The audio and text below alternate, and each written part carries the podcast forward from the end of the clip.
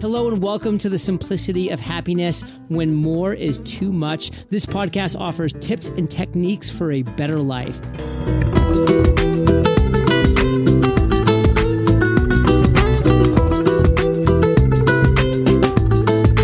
And here's your host, Flo.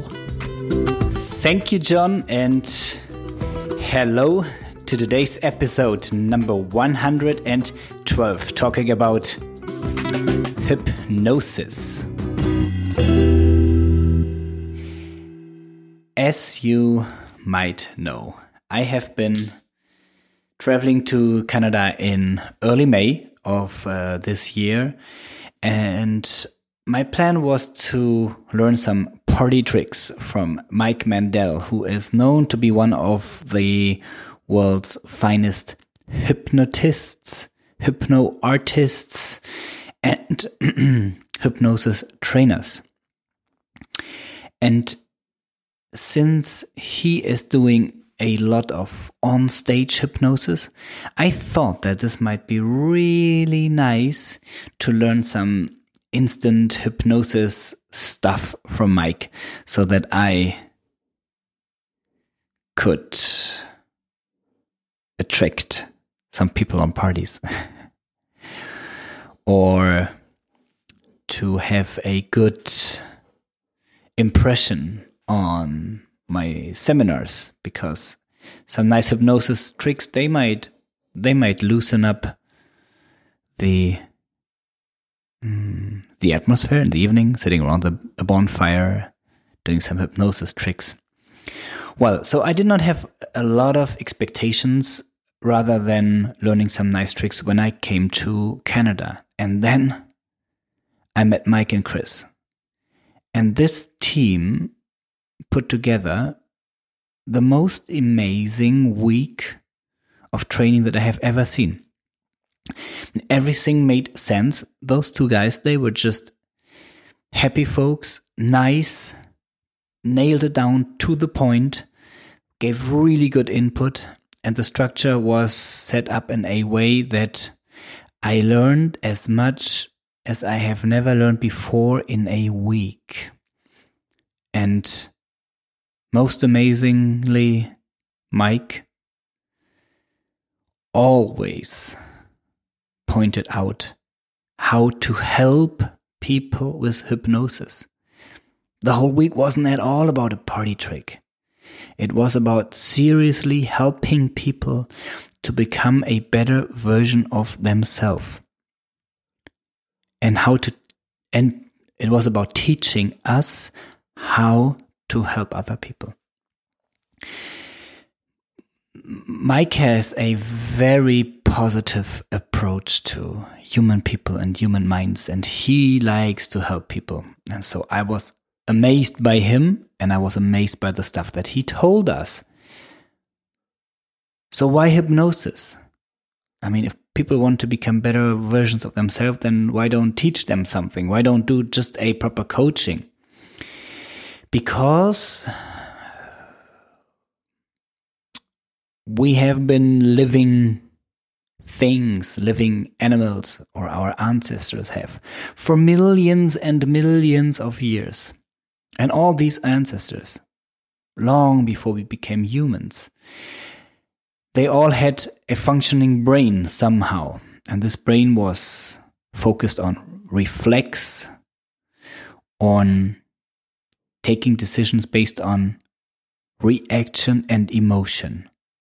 There wasn't much about planning. It was about getting enough food or not being eaten. And if you had the chance to reproduce, reproduce. And then in the time of the becoming human, we evolved our brain, and so to say, we became a second brain.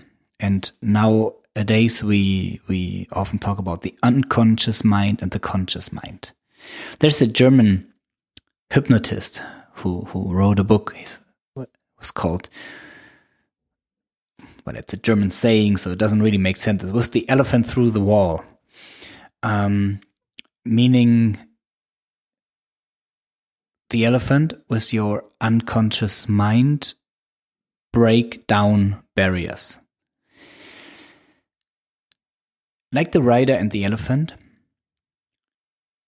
very often the rider has a plan what to do, and as long as his plans align with the elephant, because the elephant is not hungry yet and he knows that if he does the task then he will be fed afterwards, everything is working out fine. It starts to become a problem when the elephant doesn't want to do this. In the end, if the elephant goes crazy, it's always the elephant who wins. At least until you sh- shoot him. And believe me, you don't want to shoot your unconscious mind. So your unconscious mind is your elephant and your conscious mind is your rider. The problem is that our rider only has one millionth of the information that our elephant does.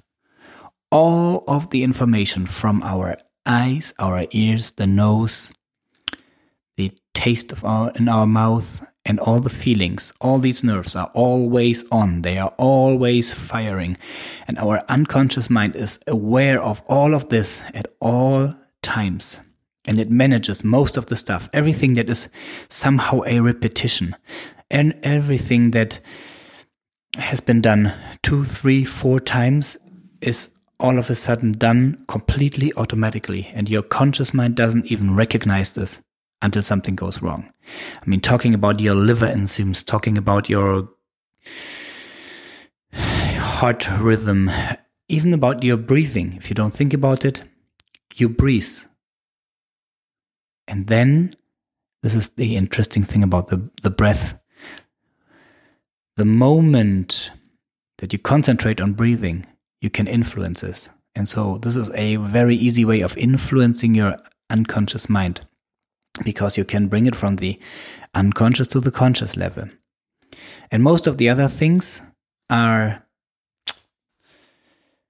hidden from your rider as long as it's not causing a problem. So from around ten million bits of information per second, our rider receives seven plus minus two. So five to nine. Not million. five to nine. That's one millionth. And we are taking our decisions based on these one millionth of the information. And this is very. This is why very often we, we think about something, we write the positive and the negative down, and then we take a decision on this and it feels shitty. We don't like to do it. And we fail, or we underperform, and we become unhappy, we become frustrated, and we become sometimes not nice people. That's interesting. If, if, if you're really aligned with your unconscious mind, truly aligned, very often we turn out to be quite nice. I, I can tell that from myself. The moment that I am aligned with myself, I take better decisions for myself, I am happier with myself, and I'm nicer to other people. But the moment that I act against my elephant, I have the tendency to become an asshole.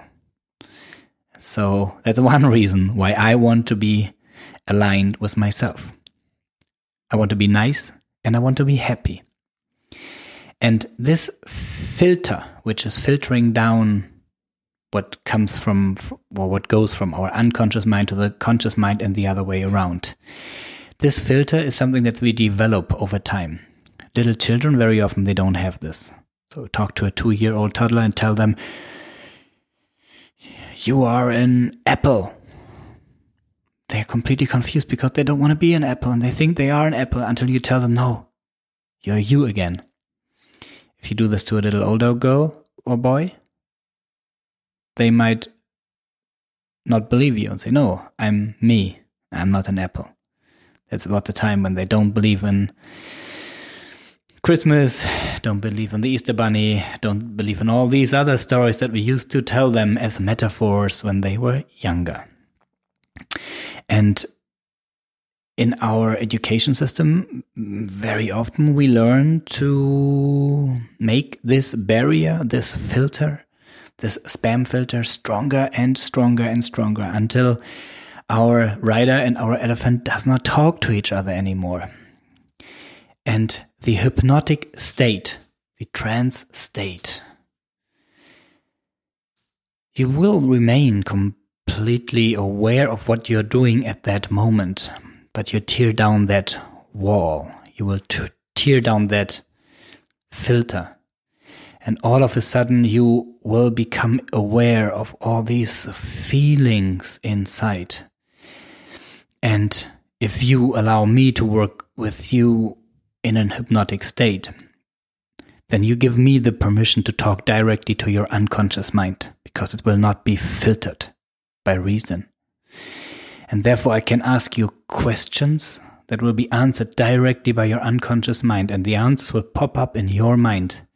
And sometimes you don't even know where they come from, because after you come back out of trance, some people tend to forget what they did.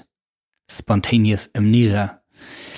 And this is not a problem at all, because as long as you align the elephant, found out what the elephant wants, and implemented a new tactic, a new technique, a new program, a new plan for yourself, you might be able to perform at your best all of a sudden. And that's the big magic about hypnosis. This is why I love it so much. This is why I do it in almost every single coaching session that I do now. And the best for you, if you are the adventurous guy, and if you want to go on an adventure with me, there will be a riding experience in southern France, in Provence, which is one of the most beautiful landscapes you can imagine. You have these mountains, you have these lavender fields, you have this purple color, you have the the smell of all the herbs in the Mediterranean. You have good weather, and we are riding on horses.